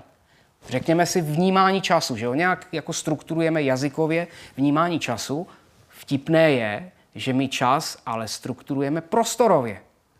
V pozici k našemu tělu. Říkáme před hodinou, za týden, ale před a za jsou prostorové předložky. A my to orientujeme jako přede mnou, za mnou. To znamená, my Třeba tu... my jiné jazyky Jo, to mají naopak. jo, jasně, jo, taky může to být odlišný. logik. Může to být tak, že třeba přede mnou je vlastně minulost Ano. a za mnou je budoucnost. Minulost znám, vidím ji, je přede mnou, budoucnost je za mnou, protože o ní nemám žádnou páru, zatím s ní nemám žádnou Ano. zkušenost. Eh, Když, Mirku, mluvíš o tom, že v jiných jazycích to může být jinak, jo? vyjádřování časové orientace jinými předložkami, jiným vztahem, jsou, jsou jazyky, kde se nerozdel, nerozděluje jako den na hodiny, minuty, ale orientace jako časová je podle polohy slunce mm-hmm. nebo světové strany. Jo? Ale pořád tam máme jako ten společný jmenovatel a to je jako zkušenost vlastního těla. To jo. Jo, to je jako to, na čem se jako můžeme nějakým způsobem, že když budu dělat tohle, tak tady je taková asi univerzálie, jako antropologická, že když dělám tohle, tak ukazuju na sebe sama. Sebe chci obětovat vám. No a teď otázka, co to znamená, že jo? Jestli se představuji, nebo se nabízím jako k snědku. Jo, to znamená, kdybychom potkali něco fakt jiného, divného, nelidského, mimoplanetárního, tak první věc je zjistit, jestli vůbec máme jako společnou zkušenost s tělesností, kterou umíme nějak znakově vyjádřit. A to zase jo, vydávají zvuky. Zvuky může vydávat i tenhle stůl. Jo? Když se budu prostě houpat na židli a židle vydává zvuky, to neznamená, že mluví. To znamená, když budou vydávat zvuky, to můžou být mimovolné zvuky. To vůbec nemůže být, nemusí být strukturace v rámci nějaké jako smysluplné komunikace. My bychom museli dělat nějaký komplexní měření pachy, já nevím, změna, změna teploty, barevnost, protože můžou komunikovat na úplně jiném kanálu, než Čímž- je jako zvuk. Či- Čím se dostáváme k tomu, že nechci podceňovat lingvistiku a lingvisty, ale z největší pravděpodobností, pokud by tahle situace nastala, tak by pan prezident neoslovil a zástupce lingvistů, ale nejspíš šel cestou povolání nějakých šifrantů, spíš by tam hráli důležitější roli matematikové a hledali právě jako nějakou cestu, nějaký kód, který by se dal třeba vyjádřit nějak číselně, aby se podařilo vlastně vykomunikovat takové ty úplně nejjednodušší, nejzákladnější jako informace. Takže lidi, co hrajou hodně sudoku, jako by byli zavolaní. Je to možné, klidně. A při, připomínáme to ještě tu plaketku, co jsme vyslali na Voyagery, tak jsme jim tam předali jako obrazem informaci, že tady máte sluneční soustavu, tady samec, samička, sem přileďte a tady. Jakože třeba, kdybych rozšířil to uh, Martinovu otázku, tak tyhle ty lidi by si přečetli tuhle plaketku Voyagera, by viděli, aha, dobré, už víme, kam letět, a kdyby prostě chtěli komunikovat, tak já bych předpokládal, že nebudou třeba jenom tak jako prdět mezi řečí, a budou jenom prostě jako vydávat zvuky, protože teď komunikujeme, ale asi bychom od nich chtěli nějakou rozseckou desku, která by nám pomohla pochopit jejich obsah. Jinak, jinak bychom byli No, fakt... asi, bychom, chtě- ale asi bychom chtěli něco, co bychom mohli interpretovat jako smysluplné sdělení. Otázka je, co by to sdělení vlastně jako označovalo, protože ten náš zkaz, který už před pár lety, myslím, vyletěl ze sluneční soustavy, Opět. Co by, bylo, co by to mohlo být, že jo, chci mír, ale to, to No, teďka není moc Tak si vemte, že tam jsou postavy, mužská postava jo, v liniích a ženská postava. Když to bude civilizace, která funguje na jiné bázi, než je uhlíková, tak nic, jo, to nebude žádné. My tomu rozumíme, protože známe ty tvary. Ale a umíme těm tvarům dát nějaký jako význam. Ale když to bude jako hodně jiné a hodně divné, tak vy uvidíte prostě jenom nějaký linie, jako, když, jako kdybyste se podívali, teď byla zima, že jo, možná někdo z vás to zažil, díváte se na led, na kterém se hrál hokej. A teď vidí- vidíte čáry, linie. Není to absolutní chaos, má to jako nějaké střídání tlustších, tenčích, jo? ale jako to nepřečtete. Jediné, co z toho můžete přečíst, je, že se tam hrál hokej. Ale když nevíte, co je hokej, co je brusle a jak se chová na ledu, tak se budete dívat na něco, co Ale vám je nic neřekne. pravda, ale že, že, že, to je pěkný případ, protože hokej mám rád, takže vlastně ty z toho vyčteš tu historii. Ano, hrál se v útočném pásmu, tam je více čár a tady je díra v ledu, protože a tady je krev, eh, výborně, tady nedoš, došlo k nedohodě A v soupeřů. češtině používáme, že je to spojení mít v tom hokeji. No.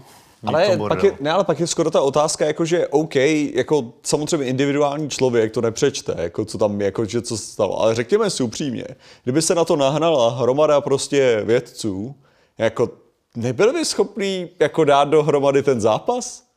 Jakože, řekni si jako upřímně, že ty, ty, ty, jako ten, ta jedna rejha, ta starší, bude jiná než ta nejnovější rejha. Ten způsob, jak se to chovalo, člověk by byl schopný i podle hloubky té rejhy poznat, jaký hra, hráč mohl způsobit co. Jakože je to jenom, ano, bylo by to komplexní a i individuální člověk, který k tomu přijde a začne na to civět, tak jako nepozná, co se dělo, ale jako není to tak, že by se to nedalo pravděpodobně. Vím, kam já bych to možná ještě převedl na tu kosmickou loď. Ona přiletí kosmická loď eh, parní a my bychom podle toho designu i poznali, oni staví s tímhletím stylem, mají v sobě tenhle ten kulturu a... gotický, ne? No, Dokonce- gotická. Jejda, takže zjevně jako pochopíme třeba uh, už z toho designu, to jsou takové zase ty rozšířené analýzy, jak se u nich střídá čas, jak vnímají čas. Protože třeba když si to vezmete, my počítáme v desítkové soustavě, protože máme 10 prstů. Takový jako nejpři- nejpřirozenější důvod, ale zase tak, jako ta dvanáctková soustava je tak, taková jako velmi přirozená, možná i přirozenější. Je výhodnější, že se lépe dá dělit, takže Ale jak jsme uváděli, že jo, ten příklad s těmi indiány kmene Piraha, tak uh, vlastně vidíte, že mm-hmm. i to, co nám třeba přijde jako přirozené, tak vlastně nemusí jako být uh, přirozené pro někoho v jiné části této, že jo, této planety hovořící vlastně lidským a lidským jazykem. A ani ta matematika přece není, jako, aspoň si myslím, já jsem v tom naprostý like, jako, jako univerzální. Ti nově příchozí můžou mít úplně jinou matematiku a vystavěnou na jiných principech. No, to by záleželo od toho, z jaké části vesmíru pochází nebo přiletí, protože co my víme, že jo? My víme z vesmíru necelý 5% nebo 4, celá něco, je ta viditelná část, ten zbytek, to je nějaká temná hmota, temná energie. My vůbec netušíme, co se tam děje, co se tam odehrává. My víme, že to vůbec je jenom na základě toho, že to má nějaké gravitační působení. Kdyby to fakt přišlo z jiného světa a umělo se tou cestou přizpůsobit našemu vesmíru. Možná by se uměli vizualizovat tak, abychom je vůbec byli schopni vnímat. To by byl takový, takový uh, scéna z kontaktu, ne? To nejhorší, těšíte se na mimozemšťana a ona, my jsme se přizpůsobili vaši a No.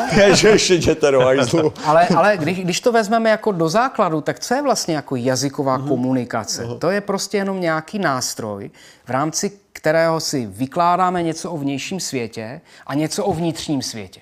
Jo, máme lepší orientaci, když prostě musím se přizpůsobovat nějakému prostředí, jako situaci evolučního vývoje, a zároveň vytvářím nějaká společenská uskupení a pokud to má držet pohromadě, tak se musím domluvit s ostatníma.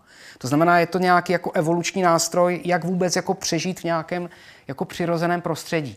Jo? A pokud, pokud tohle slouží nějaké funkci, vlastně jazyk jako takový neslouží primárně k poznávání nějaké pravdy, fyzikálních zákonů nebo komunikace, nevím s kým, s mimozemšťany. Jako jazyk je adaptivní nástroj, který slouží přežití v nějakých konkrétních podmínkách. Proto jsou ty jazyky různé. Mluvil si o deseti prstech, ale jsou jazyky a etnika, národy, kde se počítá sice jako s využitím prstů, ale počítá se do toho hmm. loket, rameno, nos, špička nosu, dojde se na druhou stranu do čísla 37 a pak se začíná od začátku. Jo, takže i zkušenost jako s vlastní těle, tělesností může strukturovat ten jazyk úplně jinak. Takže jako nevím, nevím, jo, jako bylo by to zajímavý, no říkal jsem, jazyk jako nástroj jako nějakého sdělování obsahu, ale my si vlastně ty obsahy můžeme sdělovat jenom, když máme funkční mozky. Když posloucháme a mluvíme, tak se nám aktivují nějaké neuronální dráhy. Kdyby to byla fakt jako vyspělá civilizace, a teď se dostávám k tomu, co se nám nechtěl ulehčit, mm-hmm. tak přece ta komunikace bude elektromagnetická. Přece budou komunikovat tak, že nám budou aktivovat ta mozková centra nebo ta neuronální propojení, která u nás korelují s vytvářením významů. To znamená, já když řeknu slovo pes a vnímám to jako pojem, tak se aktivuje jistá část jako mých neuronů. Pokud oni budou schopni neuro, ne, eh, aktivovat ty neurony, ty části, tak vlastně mi budou naskakovat pojmy, které mi budou zprostředkovat takhle přímo. A nebylo by to ještě naopak jako mnohem složitější, protože co, co já chápu i z hlediska toho, jakým způsobem my si ukládáme třeba právě ty slova, tak jako můj pes může být uložený úplně jinak, ale zásadně jinak než tvůj pes. Ano, ano. Takže to znamená, že, že co tím chci říct, že já to můžu mít v kategorii čtyřnožý zvíře, který je děsivý a super otravný a ty to můžeš mít v kategorii nejlepší miláček, nejúžasnější chlupata a najednou jsme v úplně jiném stromu komunikace a v úplně jiném, ačkoliv se shodneme na to, že ano, tahle ta forma je pes. A Teď je převadíš otázka- ještě na jednu myšlenku, že nakonec by podle mě ta domluva byla, ty mluvíš o nějakém kulturním zážitku, který by s tím byl spojený, nebo spíš i antropologický zážitek. Dobře to má moje oblíbená hra Mass Effect, kde, aby pochopili 50 tisíc let vymřelou civilizaci, tak si musí nahrát jejich vzpomínky a jejich kulturu. Takže já bych to dělal u, t- u tohle našeho setkání s parou mimozemšťany, aby se oni podívali na nás, na pár našich sitcomů a filmů a donesli nám ty jejich. My bychom se dívali, jako experti by se dívali na ty jejich filmy, jako nechápali by to podobně, jako když se díváme na třeba a, nějaké komerční televize, které mají kvalitní obsah, a pak bychom, pak bychom spolu začali teprve mluvit. Aha, vy odkazujete na ten vtip. No teď je otázka, co když ty komerční televize to poselství od mimozemšťanů? A, to už nyní to dává Co smysl. když už nám vysílají oni? Tohle, tohle samo o sobě jsem slyšel, že je docela jako zajímavý od některých kritiků právě literatury uh, ohledně toho, zdali se vyplatí číst jako klasickou literaturu. A že ohromný problém jako klasické literatury, jako co je braný prostě nějaký, nějakýho Dostojevského nebo takhle, jakože, že je vlastně v tom, že pokud člověk nezná reálie té doby, skutečně nezná reálie té doby, tak stejně bude vnímat strašně málo toho obsahu, protože ten autor to nepsal pro člověka 200 let v budoucnosti nebo něco takového, ten člověk to psal pro toho člověka žijící v tu dobu. To znamená, že může ztratit strašně moc jako těch informací a toho obsahu, co tam bylo daný, podobně jako u té Bible, kdy vlastně spoustu věcí, které jsou v Bibli, byly specifický pro ty lidi, kteří tam byli napsaný to, a byly tam kódy a byly tam různý odkazy a tak, kterým perfektně roz, budou rozumět ty lidi, kteří tam žijou, ale my to potom budeme číst jako proroctví konce světa, i když to se ani náhodou nesnažili říct tímhletím. Ale to neznamená, že tu krásnou literaturu nebo klasickou literaturu nemáme číst. To, že Ne, ne, nám ne. tam jako něco se a, ztratí nebo něčemu nebudeme rozumět, tak to si myslím, jako, že vůbec nevadí. Že? Tady to... máme žánrovou záležitost, to je vlastně fikce a my neočekáváme od krásné literatury, že pro nás bude nějakým nějakým dokumentem, dokumentem doby a že bychom měli jako naši znalost postavit, znalost té doby postavit na četbě té konkrétní básnické sbírky nebo toho konkrétního, konkrétního románu. V tom si myslím, že je právě krása jako prostě krásné literatury, že ji můžeme aktualizovat a skrze tu četbu a že je nás schopna nějakým způsobem obohatit a zase trošku, a trošku jinak. No. Když to otočíme, má pak nějaký smysl číst knížky, kterých příběhy se odehrávají v budoucnosti a není to nic našich reálí? No, z druhý, ne, že ten, ten argument tam ani nebyl o tom, že to ne, že to nemá smysl, jenom, že mnohem víc člověk získá, pokud bude zároveň znát i tu hmm. reálii té doby. No. Že prostě k tomu pochopení To a zároveň, ano, ale pokud píšeme o věcech budoucnosti, tak stejně je to do nějaký míry alegorie na současnost, Jo, jako jo, jestli něco. jo. Takže vlastně v tu chvíli, leda, tak kdybychom dostávali jako literatury vyloženě z budoucnosti, pak tam by to bylo zajímavější. No ale kde se můžete jako živě seznámit s těmi reáliemi, když ne v těch knížkách? Můžete si číst jako historické texty, nějaký dokumentární, ale to přece nebude jako četba tak asi radostná a zážitková, jako když si budete číst tu beletrii. Ne, Myslím si, myslím si, že ten eh, jako podobný styl, jako když člověk eh, se koukne, já nevím, na, na film Schindlerův list a následně si přečte dlouhý článek o tom, co tam, jak bylo správně a nebylo správně a tak, že to zasadí do té doby. Že teďka jsem viděl film, mám z toho ten zážitek toho filmu, znám tu historii to a pak si přečtu, jo, ono to bylo trochu jinak, tady tohle bylo upravený proto, tady to bylo to takhle. Tak tak jsem to spíš myslel, jako že člověk přečte tu literaturu a zároveň si k tomu třeba dočte ty reálie. Já měl Ovšem- podobný zážitek u Cezarových zápisků. Že jsem si četl jeho vo- vojenský zápisky a teď jsem se snažil jako do toho napasovat ty znalosti, co mám z válečných her. Já jako říká, OK, tak teď si pojďme ještě do, dovzdělat historii, jestli si to moc nezveličoval, tady Gaius Julius. Hmm.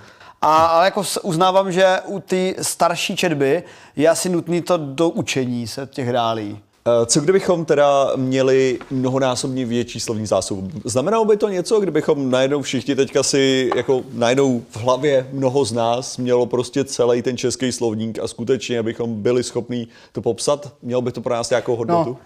No, jako je to zajímavé, ale, ale je to otázka srovnání, že jo? protože jako v jazyce existuje obrovské množství slov, které jako nepoužíváme, ani nevíme, že tam jsou. Kdy jste naposledy použili slovo inkomensurabilní? Možná nikdy. To, že je v českém slovníku jo, jako cizího původu, to tam je, jo, vytváří jako jednu jednotku. To znamená, jako smyslem jazyka není mít ten jazyk větší a větší a větší a prostě hromadit nějaká slova, ale prostě jazyk má jako nějakou funkci tím, že se používá pro nějakou situaci. To znamená, my z té jako obrovské slovní zásoby máme jako malou část té funkční a podle toho, v jaké situaci jsme, Wittgenstein by řekl, jakou jazykovou hru hrajeme, tak si vlastně vybíráte ta slova. Jo, když budu používat to strašidelné slovo, které jsem před chvilkou řekl, ale můžu vzít jako jednodušší. Když Já bych ho potřeboval vysvětlit i. Jo, to je jako nesouměřitelnost. Jo, inkomensurabilita, strašný.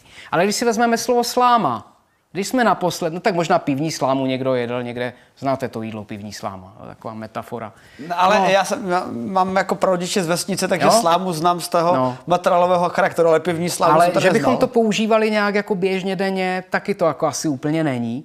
To znamená, jako, Tak on třeba zase uh, nezná Martin Čufánek, že jo? no, tak to jsou dialekty už, že? takže ten jazyk nemá jenom nějakou spisovnou verzi, ale i ty dialekty. To znamená, my máme nějakou aktivní slovní zásobu a pokud se ukazuje, že pro nějakou situaci je nedostatečná a máme tu možnost vytáhnout z paměti slovo, které by bylo adekvátnější, tak jako máme jistou výhodu. Jo? Ale, ale já nevím, jestli jsme jako díky tomu šťastnější nebo chytřejší. Nebo... Moje soustavné používání slova redundantní štve lidi, že se vždycky musí učit slovo. A to je jedna z věcí, co skoro dělám, když se seznamu s někým, jakože musím vysvětlit slovo redundantní, protože to je tak dobrý slovo, který prostě ten, ten ekvivalent nějaký jako není proto, proto dobrý, ale lidi to nepoužívají. Ale, Mně se takže- zalíbila vždycky asimilace kvůli Star Treku, Jo. ale jako nemám moc úplně v situaci v životě, kdybych to použil. Redundantní. Ne, ale, uh, takže, takže, ale jako Mohl by to něco skutečně jako znamenat, že prostě, že můžeme vidět, že jako, jako s podobným způsobem jako Orwell, jako mluvil o tom uh, v 1984, o té redukci slov, která skutečně jako znamenala, že to omezilo myšlení, tak zdali to, že přidáváme slova, protože vidíme, že neustále přidáváme slova, jestli to neznamená teda, že naopak jako si rozšiřujeme to myšlení a to, že kdybychom používali celý ten člověk, teda slovník, jsem chtěl říct, jestli by nás nedělal teda více člověkem. Myslím si, že určitě ne. A rozhodně nemůžeme porovnávat jazyky, co se týká počtu a počtu slov a vyvozovat z toho třeba, že jazyk, který má více slov, a je lepší než jazyk, který má méně. Já že jsem chtěl říct, že člověk, který má více slov, je lepší. No ne jasně, a, že, a že lidé, kteří hovoří více nebo mají ve své slovní, aktivní slovní zásobě více slov, že jsou a, lepší nebo že mají nějakou lepší fantazii, to podle mě jako... A, Naopak si vystačí s málem. No, no. Větší umění je uvařit dobré jídlo z míň ingrediencí. Já Jako- jsem chtěl vlastně ještě k tomu, eh, k tomu dodat, že je to pár let zpátky, co se eh, angli, co v médiích proběhla zpráva o tom, že angličtina jako jazyk, který přesáhla tu hranici milionů slov.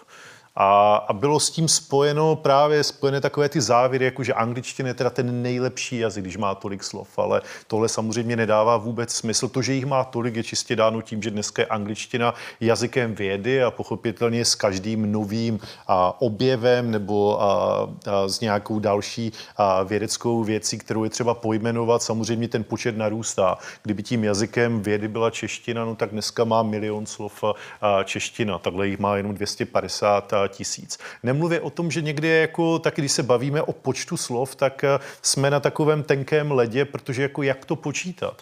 Ono slovo slovo je samo o sobě, aspoň lingvisticky celkem jako problematická, problematická věc, jo? že my nejsme jako často schopni jakoby, uh, dohodnout se na tom, co tím slovem vlastně, ne, co myslíme slovem, co myslíme slovem slovo. Jo? A kdybych měl zase tu angličtinu uvést jako, uh, jako příklad, tak vemte si, že máme celou řadu uh, anglických výrazů, které mají hned několik různých významů. Jo, to znamená, když máme slovíčko get, tak teďka ve spojení že jo, s těmi uh, dalšími partikly vlastně může to znamenat to, i to, i to, i to. A jak to teda pak po, uh, budeme počítat? Get jako jeden konkrét, jako jedno slovo s jedním konkrétním významem, anebo uh, budeme každý další význam, je už součástí a ten tvar get je jako počítat samostatně. Jo, je to celé jako komplikovanější a ty počty si myslím, jako, že nejsou vlastně vůbec, vůbec relevantní. Co se týká komplexnosti, sofistikovanosti jazyka.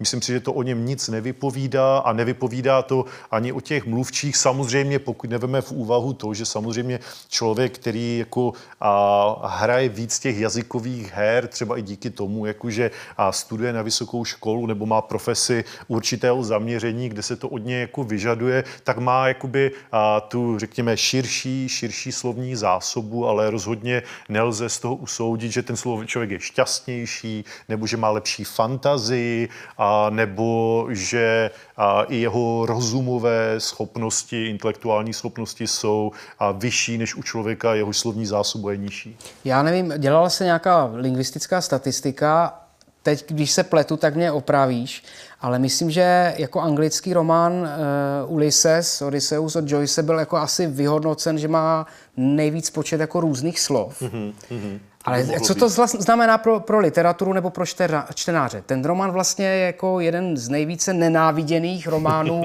v rámci nějaké povinné nebo doporučené četby. Málo kdo ho dočetl. To znamená, máme příklad díla, kde těch slov je nejvíc v rámci nějakého jazykového vyjádření. Ale to je tak celý. Jo? Máte to na úrovni nějaké kuriozity, zajímavosti, ale co s tím románem? Dobře, tak ale vy předpokládám, že máte nějakou slovní zásobu, máte nějakou znalost jazyka. By mě zajímalo, kdybyste cestovali do minulosti, jak daleko do české minulosti si myslíte, že byste byli schopni cestovat, kdyby ještě to dorozumění bylo tak nějak na úrovni? A na co se cítíte, že byste byli schopni, kdyby vás neskolovala nemoc nějaká nebo, nebo mamut, jako dostat se, abyste jako do třech měsíců tak nějak zvládli tu dobrou komunikaci? Jako čeština, pokud se budeme bavit o češtině, tak ta je tady že jo, někdy od toho druhé poloviny desátého století. Jo. To znamená, vlastně jako dějiny českého jazyka nejsou zas tak dlouhé. A samozřejmě záleží na srovnání podle toho, s čím to srovnáme. Jo. A... Ale to se bavíme o staroslovenštině, ne? Ta byla ještě, řekněme, jako ještě předtím, jo, ale v desátém, ale to bys, myslím to si, že... to zvládli, ne? Ale to chci právě, to chci právě říct, jo, že bavíme se o tom, co je teda jako ta smysluplná jako komunikace a berte to tak, že mluvíme, že třeba tím, že hovoříme česky, tak jsme se schopni jako celkem domrozumět vlastně s Poláky, a, že jo, Rusy, Ukrajinci, Chorvaty, aniž bychom ty jazyky znali, aniž bychom je studovali. A já si myslím, že to by bylo něco vlastně jako něco podobného, že kdybychom se přesunuli čím více bychom se dostávali do té, do té minulosti, tak by to bylo samozřejmě jako obtížnější. To znamená, že jo, asi by to chtělo nějaký čas na to adaptovat se, přizpůsobit se a těm mluvčím, trošku si urovnat ty změny ty a ty rozdíly, ale ve finále vlastně by to nebyl zas takový, takový problém. Prostě bych s tím Čechem z toho desátého nebo jedenáctého století hovořil, jako bych teďka jako hovořil na dovolené v Chorvatsku jako s Chorvatem a nějakému vzájemnému dorozumění by tam došlo, protože přece jenom ty slovanské jazyky vytvářejí celkem, řekl bych, takovou homogenní skupinu a ten vývoj českého jazyka třeba nebyl zas tak dramatický, zas takové velké změny ho nepotkaly jako třeba, jako třeba angličtinu. To znamená současný rodilý Brit by třeba se jako se svým předkem z 9. 10. století nejspíš by se nepokecali. Naopak Islandian třeba, ten si myslím, jako, že by neměl problém si pohovořit s Islandianem z toho 10. 11. století. Takže vidíme, že ty jazyky se vyvíjejí jako v čase a, různě, a různě dramaticky a co se týká jako češtiny, myslím si, že tam to porozumění jako by, bylo, by bylo celkem v pohodě. Marek tím, že mluví výborně, výborně slovensky a určitě i dalšími slovanskými jazyky, tak by to mělo ještě usnadněno a o to víc tady o tuhle tak vlastně zkušenost. Slovenština není starší než čeština, jo? To Dál do minulosti bych se asi to, nedostal. a to ne, že je starší, ale že máš tu zkušenost vlastně jako se zvuky slovanských jazyků, hmm. jako i dalších, nejenom té češtiny, hmm. což by mohlo se potenciálně ukázat jako výhoda, a když by se zbavil s mluvčím češtiny z nějakého No. vzdálenějšího období. Tady je pak otázka pro sociolingvistiku. My bychom si jazykově nějak domluvili. Otázka je, o čem bychom si povídali.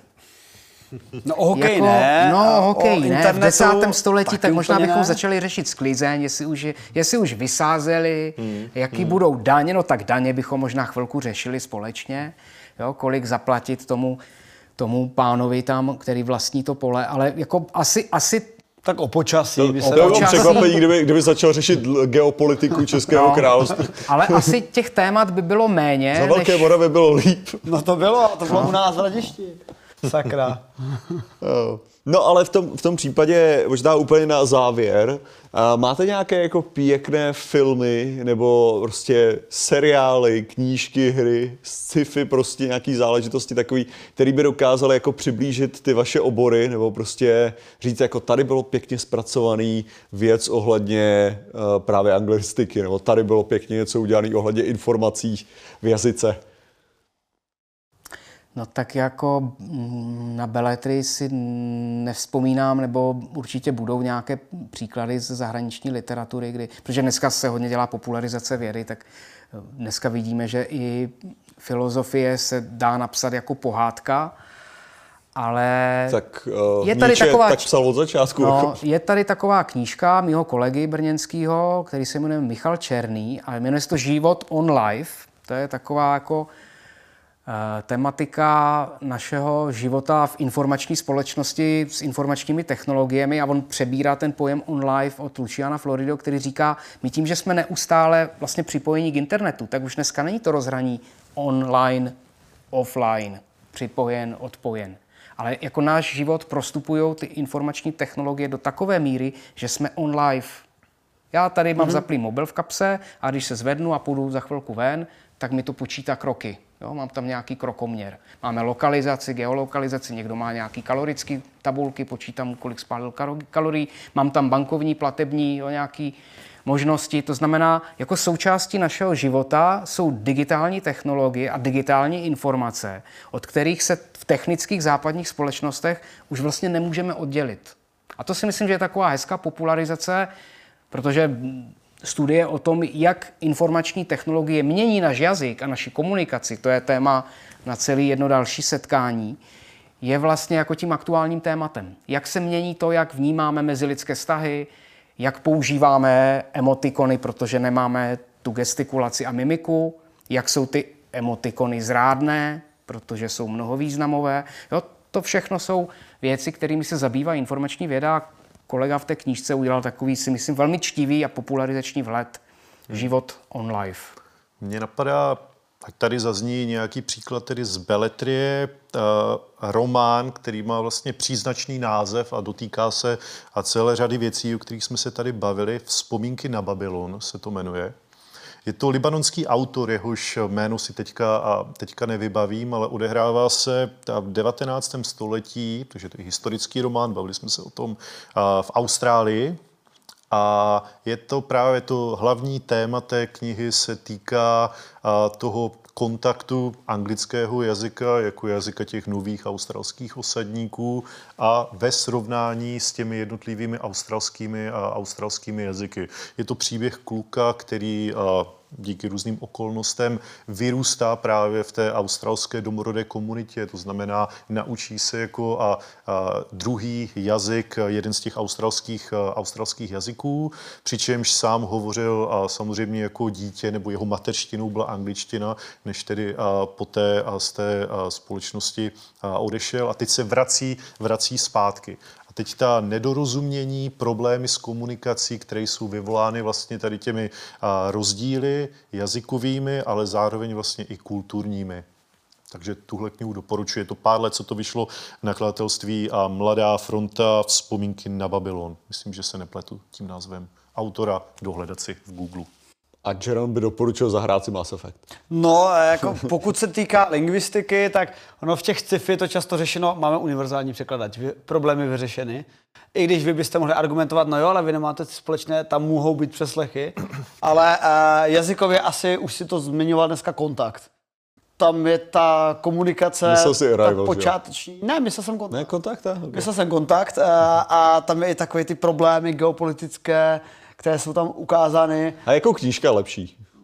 Knížka je lepší, což mimochodem platí i o ten Arrival, no ono je to jenom jiný. Kdy to se jmenuje Story of Our Life, tuším ten, ten originál, ten, ta knížka mm-hmm. dle toho a ta je taky jako... Ale Arrival má zase výborný soundtrack. Který To- dělal nějaký islamský můžeš si ho autor, pustit aby ho Johan. Johansson, myslím. Ano. Můžeš si ho pustit ke knížce určitě, jako dokonce. Uh, tak vám děkuju tady za všechny ty informace, které jste nám předali a doufám, že se dorozumíme zase někdy. Já myslím, že to bylo win-win dneska. Můžeme GTFU? No, fakt, no. Děkujeme. Děkujeme za pozvání.